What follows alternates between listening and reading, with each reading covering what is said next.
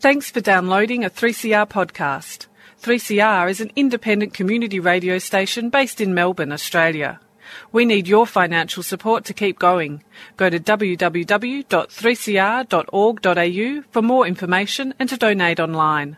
Now stay tuned for your 3CR podcast. Thanks for downloading a 3CR podcast. 3CR is an independent community radio station based in Melbourne, Australia. We need your financial support to keep going. Go to www.3cr.org.au for more information and to donate online. Now stay tuned for your 3CR podcast.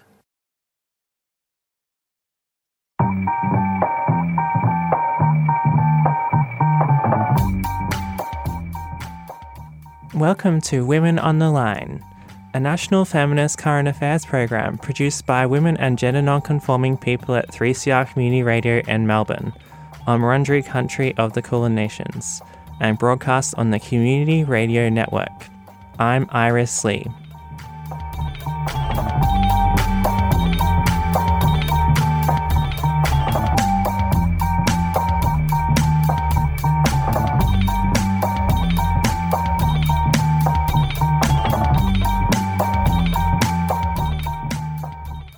Religious freedom has been the latest rallying point of the conservative Christian right after their marriage postal survey loss. Former PM Malcolm Turnbull commissioned the Ruddock Religious Freedom Review, which was kept under wraps until October last year.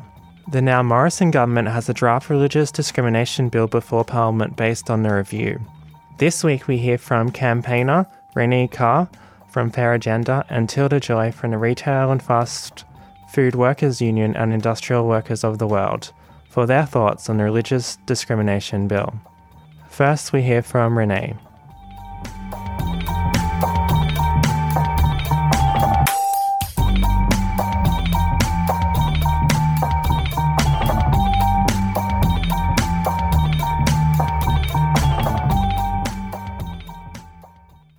Okay, I'm joined in Women on the Line by Renee Carr, who is the founding director of Fair Agenda, an independent community campaigning organisation driving change that promotes fairness and equality for women. Thanks for joining me. Thanks for having me. Um, could you give some of the political background about the Morrison government's religious discrimination bill? Yeah, so um, Recently, the Attorney General, Christian Porter, released an exposure draft of something called the Religious Discrimination Bill. Um, many people might remember um, discussions around Israel Folau, um, and the legislation has been released partially in response to that. It um, it was supposed to um, provide protections for people of faith from discrimination.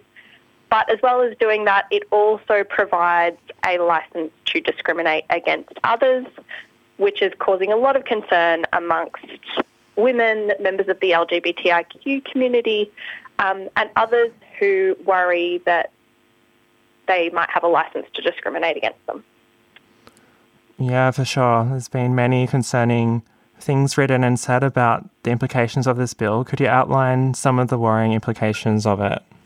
Yeah, absolutely. So there are two key um, provisions that Fair Agenda, as a group focused on um, fairness and equality for women, are particularly concerned about. The first relates to um, impacts on healthcare access. So the legislation in its current form proposes to expand something called conscientious objection rights for health practitioners, so doctors, pharmacists, physiotherapists, etc um, where state laws don't apply, would um, have a right to challenge any employer or health practitioner rule that sought to provide patients with rights where their practitioner has a religious belief about their care. So rather than the current system where um, basically in most circumstances patients' right to access care and unbiased advice is prioritised, and practitioners are able to have a conscientious objection but have to disclose it and provide information to um, to patients, for example, with doctors under the AMA guidelines. Um, the religious discrimination bill in its current form would provide basis for any doctor who has a religious belief to challenge those requirements um, and to refuse to provide information or referrals until that rule is tested in court. Mm. And the second part that we're particularly concerned about are um, provisions relating to so called statements of belief that would essentially override other people's protection from harm, for example, under anti discrimination legislation in Tasmania, if the person making the comment could say that it was a statement of their religious belief. Yeah. Um, yeah, so uh, overriding state anti discrimination laws. Yeah, and the Race and Disability Discrimination Act as well. Yeah, it's overriding a whole lot of acts that have come in over the last few decades that have been seen as a way of challenging bigotry, I guess. Um, where are things at with um, dissent, dissent and support of the bill? So the government have just closed a consultation and submission process and are currently reviewing the content of the legislation before it's introduced into Parliament. They've indicated in the media that they um, want to deal with it before Christmas. So um, we're waiting for the final version of the legislation to be introduced, and we're hopeful that the government will remove those two extremely damaging components of the legislation so that um, the core of the legislation, just focusing on protecting people of faith from discrimination, is the bill that is introduced. Mm. So, in terms of protecting people of faith, would that particularly help? Because we know, like, particularly Islamophobia is rife in um, in Australia around and around many sections of the world. Would you see amendments helping in terms of discrimination protections against Islamophobia? So the um, sorry, I'll start that again. Protections against discrimination on the basis of someone's religion are really important. We know that many women of faith are subject to discrimination because of their religion, um, including Muslim women.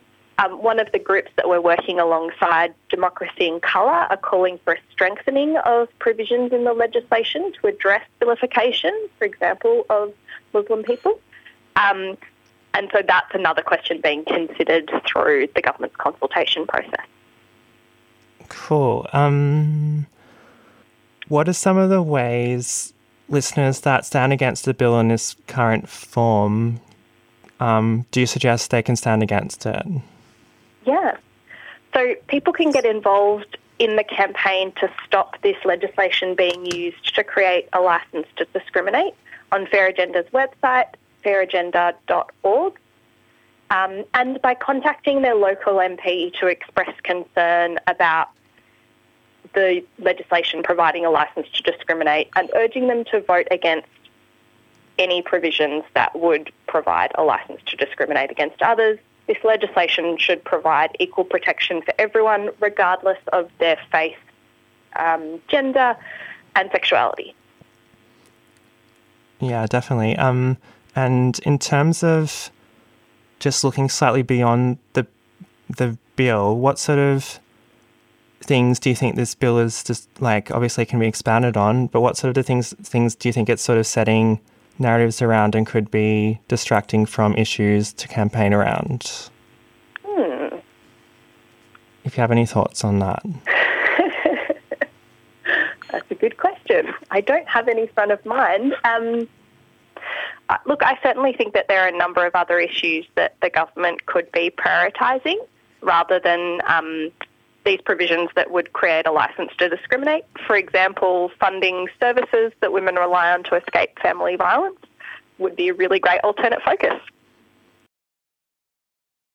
Women's on the line. oh, that was Women on the line. women on the line.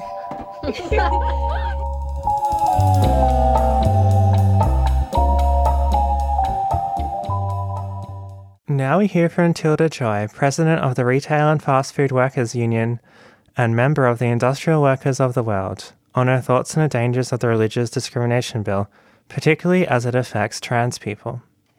Could you talk a little about a little bit about yourself for listeners? Hi, yeah, um, my name's Tilda. I am the national president of the Retail and Fast Food Workers Union. I'm also a delegate for the Industrial Workers of the World. It's a anti-capitalist union, uh, one big union for all the workers. Anyone can join as long as you're not a cop or a boss. I'm also a Awesome. trans woman. Yeah, great. Um, so, onto the so called Religious Freedom Bill. Um, some have described this bill as a bill that gives license to bigotry as a bigot's bill. What are your thoughts on the bill? Uh, yeah, absolutely. Uh, that's how I describe it. Um, it's a really kind of concerning um, development, how, how it's gone. We were assured during um, when they were putting the bill together, the federal government was saying things like it's going to be a shield and not a sword, and um, it's going to be uh, like most other anti-discrimination um, legislation, but it's really not. And it, um, especially in an industrial space where uh, Mm. your job um, or your education or your healthcare may be put at risk um, just because of uh, you know your gender identity or sexual preference. Um, we see things like this happening in the Supreme Court in the so-called United States at the moment. Um, you know, kind of trying to decide whether you can sack trans people like you and me um, just just for the fact that they're trans, um, and that would be perfectly legal and non-discriminatory. And it's this kind of overreach that is really concerning as a unionist. Yeah, as you were saying, the this so-called religious freedom bill is modelled on similar bills in the United States and is lended to like the anti-trans panic in the US. Um, do you have similar fears that this is extending that panic here? Yeah, absolutely. And it's not just US. I mean, it's pretty pretty bad in the US. I think one of the worst places we see it coming from is um, the UK as well. Um, and yeah, it is quite concerning um, in terms of US influence into like the trans panic and that kind of thing. Is the, the amount of money that's going in from um, you know uh, evangelical um, mega churches and things like that um, to influence the debate.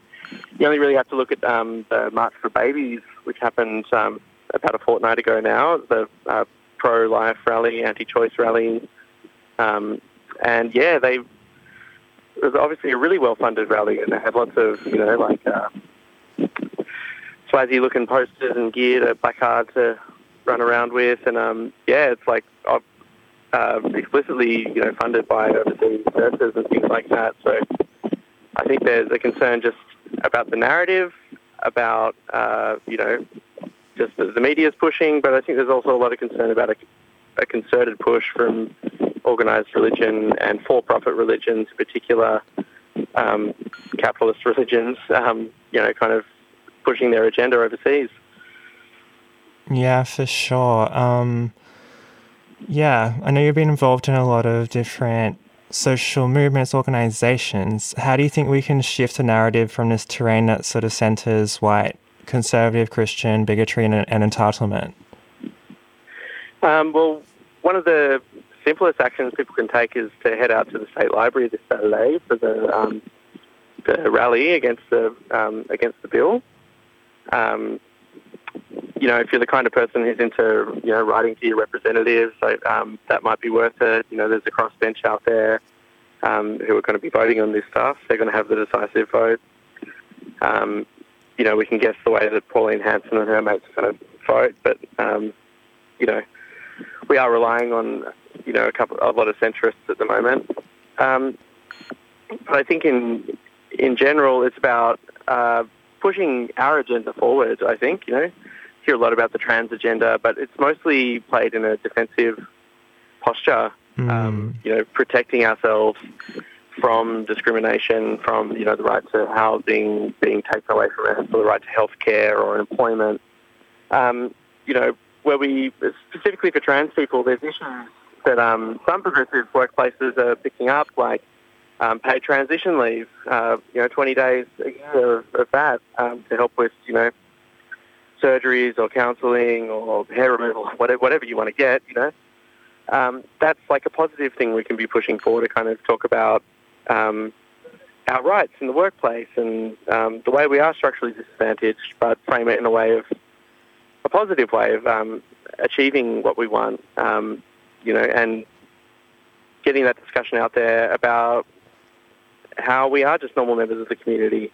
Mm. Um, because a lot of it is kind of this shadowy stuff. We're described as being oversensitive and, um, you know, uh, kind of just troublesome, you know, in the in the school space or through safe schools or, you know, just, um, you know, panic about people using uh, bathrooms and things like that. Um, I think a push for our positive rights is, is, is really needed and to, to change the narrative here about um, claiming, uh, you know, better conditions for our own lives um, would probably be a way to stop centering, you know, white evangelical male middle class or, you know, just bourgeois um, Christians.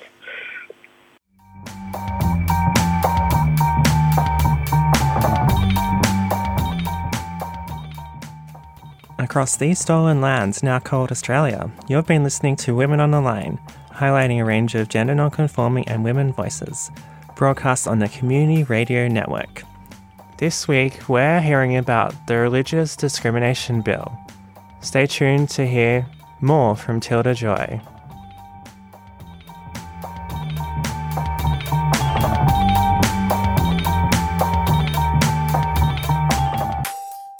Did you have other major concerns you wanted to talk about with the bill?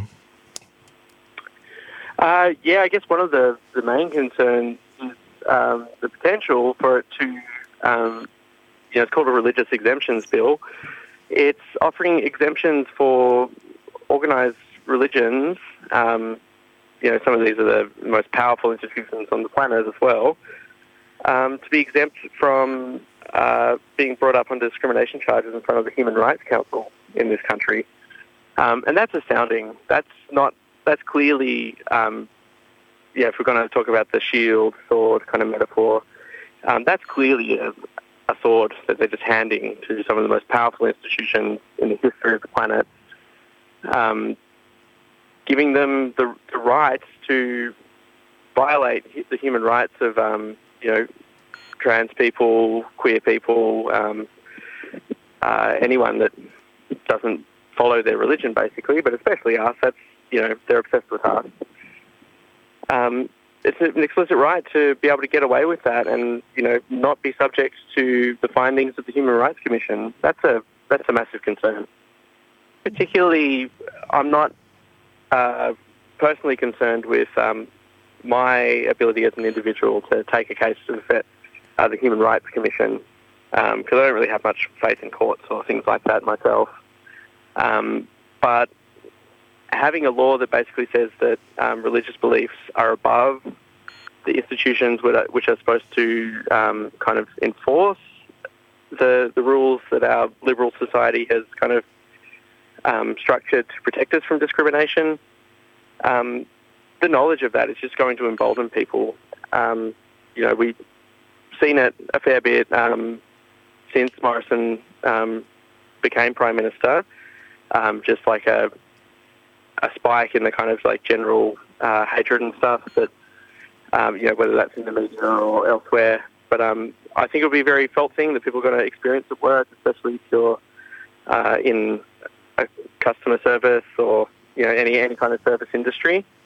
Um, we already face a lot of abuse, and um, if it's able to come from our employers or if it's going to be emboldening um, just the general public to discriminate against us under the guise of religious freedom, that's a concern. I'm not sure that's the direct effect of this bill. Mm. Um, that's not what they're legislating, but I think that's going to be the effect: is an emboldening of um, of the bigotry, the low level stuff that people experience on a day to day basis. I think I'm, I'm worried that that's just going to increase when um, you know our parliament basically gives the green light Women on the Line. It appears the Federal Australian Labor Party are undecided on this bill. Um, what message would you want to send to them? Um, I haven't got a lot of messages for the Federal Labor Party. Um, really, I'm not really interested in um, swaying them. Um, they're not an opposition party. The, the idea that they're a Labor Party is kind of ridiculous as well. Um, a lot of the support for this bill would be, be coming from uh, right-wing um, Catholic parts of the Labor Party, um, and mainly the ones that are affiliated with the SDA, um, which is, um, for listeners that might not know, the Shop and Distributed Allies Employment uh, something. It's a union, supposedly. It's um, enforced uh, pay cuts and penalty rate cuts um, across the sector um, in retail and fast food, um, which is the main reason why the Retail and Fast Food Workers Union was established. Um, but they've used their massive um, membership. They're one of the biggest unions in the in the private sector.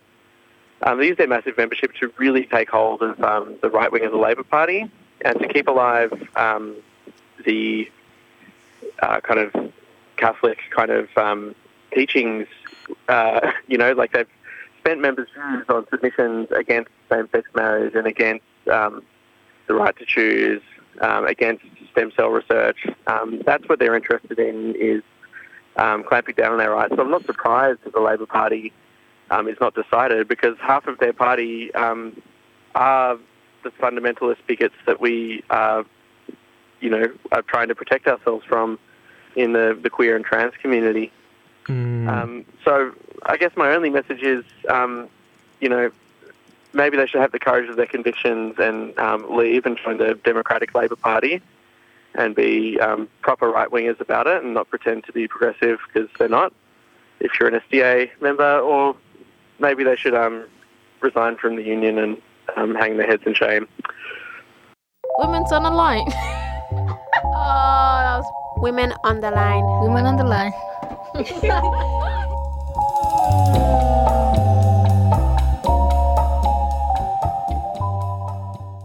There's been opinion polling that's come out in the last few years that shows that most people stand against like the li- the already existing license to discriminate in sort of in schooling in terms of private Catholic schooling and all that, and yet like the political system is suggesting this bill is like widely supported.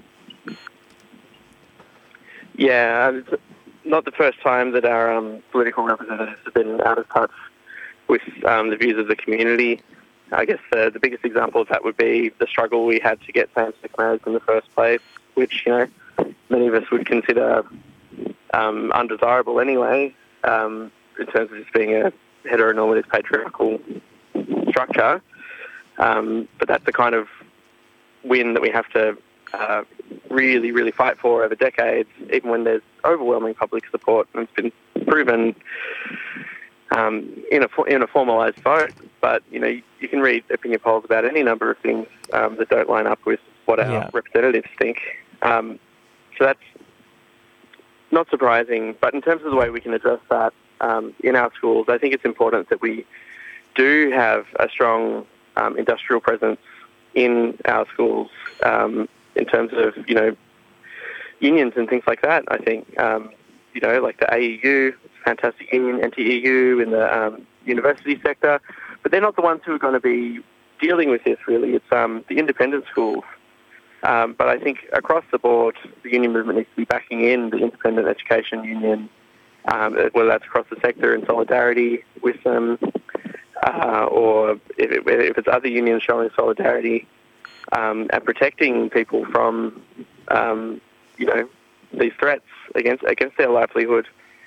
Um, because a law at the end of the day is not job security. Even if you've got a law in your favour that says things are illegal, plenty of illegal things happen every day in every sector of our economy. Um, it's integral to how people make money, and um, I think whether there's a law or not that allows them to do this, um, in practice, it's um, the standard that the workers are um, able to enforce for themselves is um, what's going to protect people at the end of the day.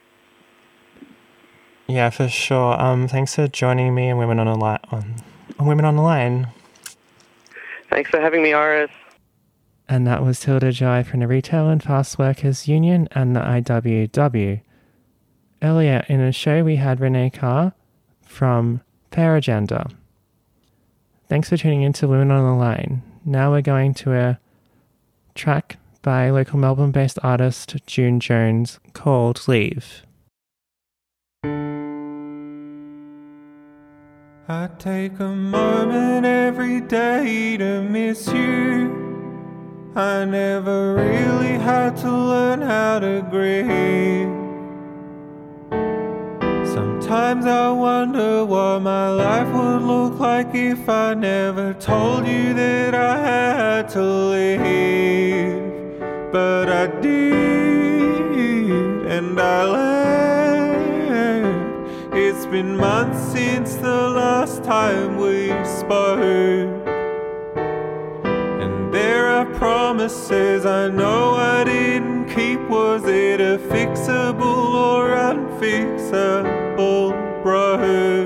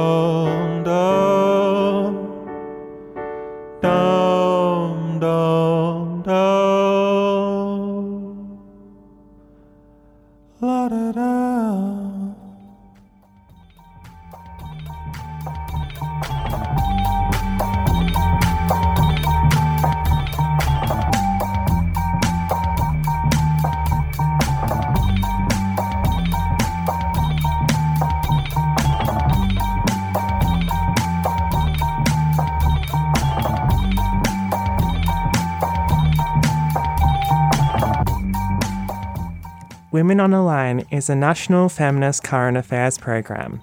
It's produced and presented by a range of women and gender non-conforming broadcasters from 3CR in Melbourne on Kulin Nation's land, and broadcast across Australia on the Community Radio Network, with funding support from the Community Broadcasting Foundation.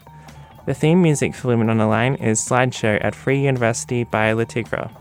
Women on the Line programs can be downloaded at www.3cr.org.au forward slash women on the line. We'd love to hear your comments or thoughts about the program, so please send an email to women on the line at gmail.com or give us a call at 3CR on 039419 8377. You can also find us on Facebook and Twitter.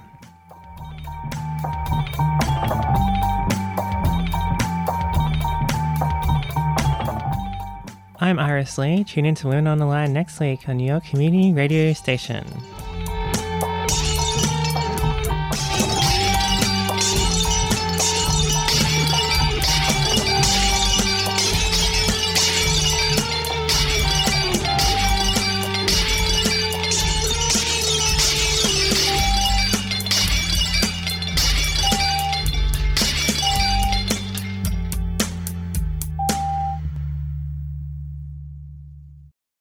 You've been listening to a 3CR podcast produced in the studios of independent community radio station 3CR in Melbourne, Australia. For more information, go to allthews.3cr.org.au.